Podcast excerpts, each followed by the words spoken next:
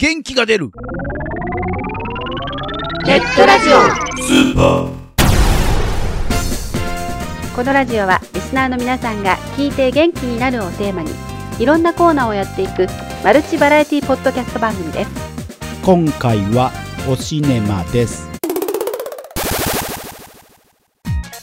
改めましてこの番組のナビゲータ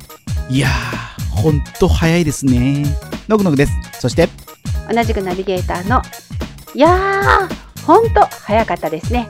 永遠のはちじゅうごさいここです。はい、早いですよねっていうことなんですけども、はい、あのまあ、これがね公開されているのは、まあ、じゅうがつの、えー、下旬にじゅうなんにちあたりなんですけども、はい、えー、実はじゅういちがつで、えー、ココさんがこのゲンラジに来て、えー、丸さんねんということで。そんなになるんだ。まあ、いちねんまえも同じネタで話したんですけども、もうええやろもうええやろもうさんねんしたからええやろこの番組をやりだしのぐのぐとやりだしてからはさんねんなんですけど、はい、付き合いが始まったっていうか知り合ってからってもうすごい年数になるよね。まあそうですね。もう多分じゅうねん以上。いや経ってない経ってないじゅうねんぐらいじゃない？ そ, それはもうサバ読みすぎてますよね本当？私パソコンを自分のパソコンを買っていじり始めたのがにせんごねんなの。おそうなるとだいたい今じゅうねんぐらいなので、じゅうねんぐらいってじゅうねん経ってないんですよね。だからそれ、うんうん、パソコンいじり出してじゅうねん経ってないのにパソコンで知り合った僕とじゅうねん以上になってるわけがない。あ、そうかねでもだいたい同じぐらいではだってパソコンいじり出してすぐに現れたもん君。いや実際的にはあれですよ、あの細かく言うと、えー、にせんろくねんだと思いますよ。あのごねんにせんごねんの末にラジログというサイトのサービスが始まって、その翌年ぐらいにコックさんが登録して入ってきたみたいなね、うん、感じだったんでななねんめかな今だからね、うん、だそうやって思うと結構長いよね、はい、まあそうですね。ななねんって言ったら小学校を卒業しちゃってますからね入って入学して卒業しちゃってますからねもうね、うん。いやでもそういった意味ではななねんかん、はい、まあのぐのぐとしてはもうちょっと長いのかもしれないけど、まあ、あ, あれやこれやとよくやってきたよね、うん、企画立てて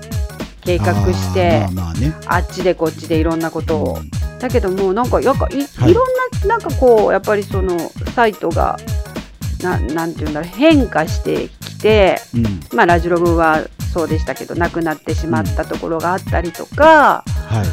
本来その、まあ、いろんな使い方遊び方をされる方がいていいと思うんですけど、はい、なんかもうちょっとなんかラジオごっことかさテレビごっことかドラマごっこみたいなことで遊ぶ人のが多いのかなと思ったら、うん、そうじゃない方に流れる人も結構多くて、うん、私的には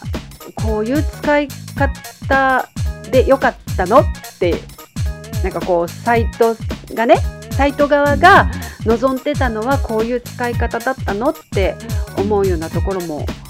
多くなってきたんですけど、まああれじゃないですか。じゅうねんぐらい前だとその、うん、それを利用する人たちがね、うん、こうラジオに本当のラジオに接してた時があったと思うんですけども、うんはい、今ってもうじゅう代の人ってなんかもうラジオ自体をなんか、なん、なんか歴史上の言葉みたいな感じで、ね、実在してるかどうかすらを認識してないみたいな感じがするんで、ネットでラジオしてること自体がそれ、それがもうお初のラジオみたいな感じだから、ちょっとだから感覚が多分違うんでしょうね。だそういうその、あのラジオごっこみたいなこともしながら、この今のね、ゲンラジみたいな、はい、あのポッドキャスト番組みたいなのも、はい、あの貼り付けてあったりするサイトが多かったんですけど、うん、最近それもなんか少なくなってきちゃったのかなっていう気がするんですけどね。だいぶなんかこう減ってきてますね、そういう意味じゃね。まあ、そんな中であの過去の遺物化石にならないように日々進化していきたいですね。ね。いや更新を怠ってるのであの ど, どうやって進化いやはい。まあそんな感じでね、あのーはい、ざっと。ざっと今までのことを振り返ったんですけども、はい、まあ、えー、今回は今回の何おシネマの話いきますかはい、はい、で今回紹介する映画は機動警察パトレイバーザ・ムービーです。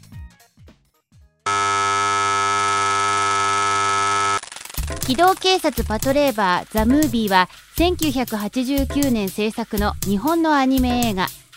監督はゴースト・イン・ザ・シェル攻殻機動隊の押井守。声の出演は富永美奈、古川俊夫、大林隆介。漫画、アニメ、小説などのメディアミックス作品の劇場版。ストーリーはせんきゅうひゃくきゅうじゅうきゅうねん、工事現場など生活の至るところでレイバーと呼ばれるロボットが活躍する東京。レイバーの謎の暴走事故を捜査していた特殊二課が東京壊滅を目論む計画的犯罪の危機に立ち向かう近未来 エスエフ アニメ映画。だいななかい日本アニメ大賞を受賞。お話ししてくださるのはのぐのぐさんです。まあ、パトレーバー、はい、だいいっさくの映画と、はい、まあ、これより前はあの初期の オーブイエー、 あのオリジナルビデオアニメ、はい、まあ、オーブイエー の話をさっきちょっとするとですね、はい、当時はレーザーディスクだった、はい、エルディー だったんですね。懐かしい。まあ、それが最初に出たわけなんですけども、はい、当時だからレーザーディスクで、まあ、アニメ作品となると、はい、非常に高価なさんじゅっぷんでもはっせんえんとかきゅうせんえんぐらいするそうですねものだったんですけども、はいはい、それをまあ言ったらコストダウンするために、はい、真ん中の要はアイキャッチと言われる中休みの部分に、はい、部分の後にスポンサーの シーエム が入るという。でそれもあの一応なんていうんですか、そこでいきなりあの普通の シーエム 入れるんじゃなしにいわゆるパトレーバーのキャラクターですよね。あの泉ノアが出てきて、はいはい、アニメとしてのオリジナルの シーエム があのスポンサーはだからフジフィルム系列のカセットテープ、まあ、カセットテープですよね。だからね当時ね、はい、カセットテープのアクシアという、はいはい、そのアクシアの シーエム が間に入るというね、あことをすることによって、はい、スポンサー料が入るためにあの価格を抑えることができ、低価格で当時だからよんせんはっぴゃくえんだったかなぐらいの低価格で抑えることができて、えー、発売してたというね。これ実はすごく注目すべきはスポンサーがフィジフィルムでカセットテープのメーカーだったんですよ、はいはいはいはい、今よくあるのは大体玩具メーカーなんですよねスポンサー。そうですね。で、でスポンサーの意向というのがどうしても入ってしまうんですよ、はい、で何かっていうと、まあ、主役であるのは、まあ、キャラクターもそうですけどやっぱりロボットが出てきますからロボットのその問い化してあの発売したいということであの子供受けするためにおもちゃの三原色である赤黄色青という三原色を入れてないとダメっていうスポンサーの意向が入ったりするので。えー、そうなんですか。あのガンダムとかあのもろにそれでしょ。あ、そうですね。あのあれはだからスポンサーの意向でああいう色になったんですけどもパトレーバーというのはその意向があのなかった作品なんですよね。えー、だからああいう本当にパトカーと同じ配色、はい、黒と白を基調に、えー、パトライトの部分だけ赤というデザインと配色ができたというね経緯があるんですけどもストーリーの話になりますと題材がですねコンピューターウイルスというものが出てきて そのそれによる犯罪というね、はい、あの今聞くと別に全然違和感がない感じがするんですけども当時せんきゅうひゃくはちじゅうきゅうねんという当時は、はい、ウィンドウズきゅうじゅうご が出るろくねんまえあ世に Windows というものが知られていない、ま、時代なんですよね全く、うん、でもちろんだからインターネットなんて言葉すらない時代ですからその時代にコンピューターウイルスというものを題材にした映画を作ってるっていうのはなんかすごくなんか未来を予見してるというかね、うん、なんか先取りした内容だったんですね当時からすると。なんかそれが未来感というかね、はいはい、エスエフ 的な感覚で捉えられますけども、うんうん、今でするとなんかもう現実味がある題材というかね起こってもおかしくない題材ってことですよね。当時だとすごくワクワクするというかねあコンピューターだからコンピューター自体もだからすごく未来感があったんですよね。そういうそうですね時代背景から考えるとすごいなというのを、ね、まあ、感じてもらえるかなっていう気はしますね、うんうんうん、でまああと押井守といえば音楽はっていうと河合健二しかいないまあ押井守監督がすごくあの河合健二さんのことを買ってるというか、はいはい、あの気に入ってらっしゃるみたいであの非常に相性がいい。あ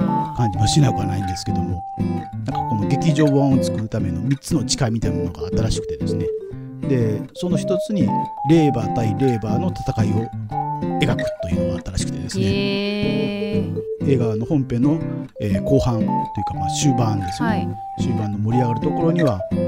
ガツンガツンとレーバー対レーバーの戦いが広がって、まあ、ラストシーンでもレーバー対レーバーのシーンなんですけども、はい、があったりして、あの オーブイエー では見られなかったあのガチのレー、レーバー対レーバーの戦いがこう堪能できるかなっていう感じではあるんですけどね。なるほど。 オーブイエー を経ての映画になるので、どうしてもあのキャラクター自体のつかみがやっぱりあの映画だけ 見る、見ちゃうとつかみにくいかもしれないんですけども、うん、もしだからあの気になればあの オーブイエー も見て見返してから 見, 見るとよりあの面白さが増すかなっていう気はしますけどもね。なるほど、はい、ではね、気になった方はぜひアーリーデイズから見てみてください。はい、はい、今回は機動警察パトレーバーザムービーをお話ししていただきました、はい、では次回もお楽しみに。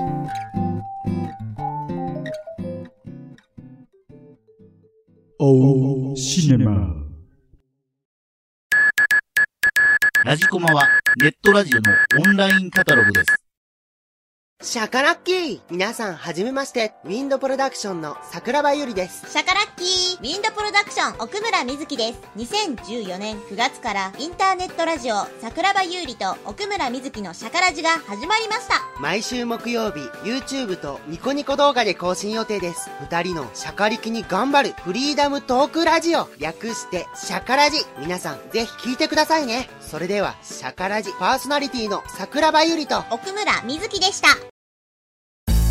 元気が出るネットラジオスーパー。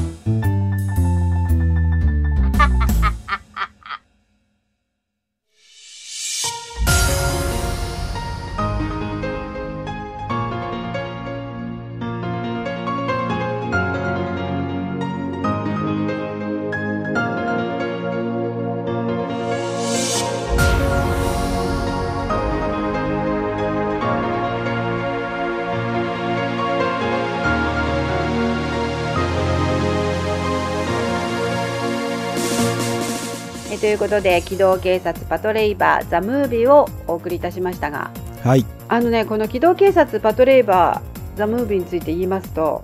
はい、私この映画の時にあの、うん、キャンペーンで来た押井さんとお会いしてるんですよね。おでもこの人知ってます、はい、もう今ろくじゅう優に越してるんですよね。うんですね、多分ね、うん、せんきゅうひゃくごじゅうねんとかごじゅういちねんとかのお生まれだと思うんで、うんうんうん、だけど今のねおシネマの話の中でもありましたけども、はい、これが作られた頃はすごい近未来のお話だったのかもしれないけれども、はいうんうんうん、ちょっとこう現実味を帯びてきてる、うんうんうん、みたいなのすごいなんかそういう先見の明じゃないけれども、うんうん、ある人なんだなっていうのはすごく感じたし、ただこの機動警察パトレーバーを見てても感じたのは、はい、こういうアニメというかあのお話って、うん、面白い人には面白いんだろうけど当たり前のことですけど、うん、面白くない人には何一つわからない、うん、面白くない話になりかねないですよね。あー、まあそうかもしれないですよね、確かに。うんでもほらドラえもんなんでこう、こうドラえもんとかサザエさんとかさ、うん、最近で言えばまるちゃんなんてなんとなくこう、うん、国民的アイドルじゃないけれども、うん、どんな人にもこう受け入れられる側面を持っているけど、うんうん、こういうものはやっぱり本当に好き嫌いが偏っちゃうっていうか、ねうん、そういった意味ではある意味頭のすごいいい方なんだろうなって、もう総監督を務めて、うんうんうん、ね、かわいいアニメでもないよね、顔とか見てるとか、かわいいは当てはまらないですね。 か, かわいいとか綺麗とか端正とかっていう感じじゃないじゃない、なんかこうではないですね、うん、だからそういった意味では女性よりやっぱり男性受けする感じのものかなっていう気はしますよね。いやでもなんか前回のスケバンデカを押したノグノグより、はい、この機動警察パトレイバーザムービーをしたノグノグの方が好きかも、うん、え、意味がわからんど、何基準それうん、なんか、うん、いや、あんたの好みの女の人を教えてもうでもなみたいないや、あれは別にまあ出てはいますけども、やっぱりあの作品自体の厚さというのを、ね、あの感じていただきたい。いやー、ね、もうっちゃうまいことまとめてはるわ、はい、ぜひあの今回ですね、はい、のぐのぐが推しました、はい、機動警察パトレイバーザ・ムービー、はい、機会があったら皆さんもね、ディーブイディー 借りて見ていただければと思います、はい、ここで番組からのお知らせです。この番組ではリスナーさんからのお便りをお待ちしております。番組サイトにありますメールフォームよりお送りください。また記事の更新はツイッターでもお知らせしていますので、こちらもぜひチェックしてみてください。チェックチェック。あっという間にお別れの時間になりました。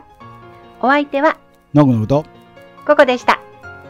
それでは次回更新までお楽しみに。それじゃあまた。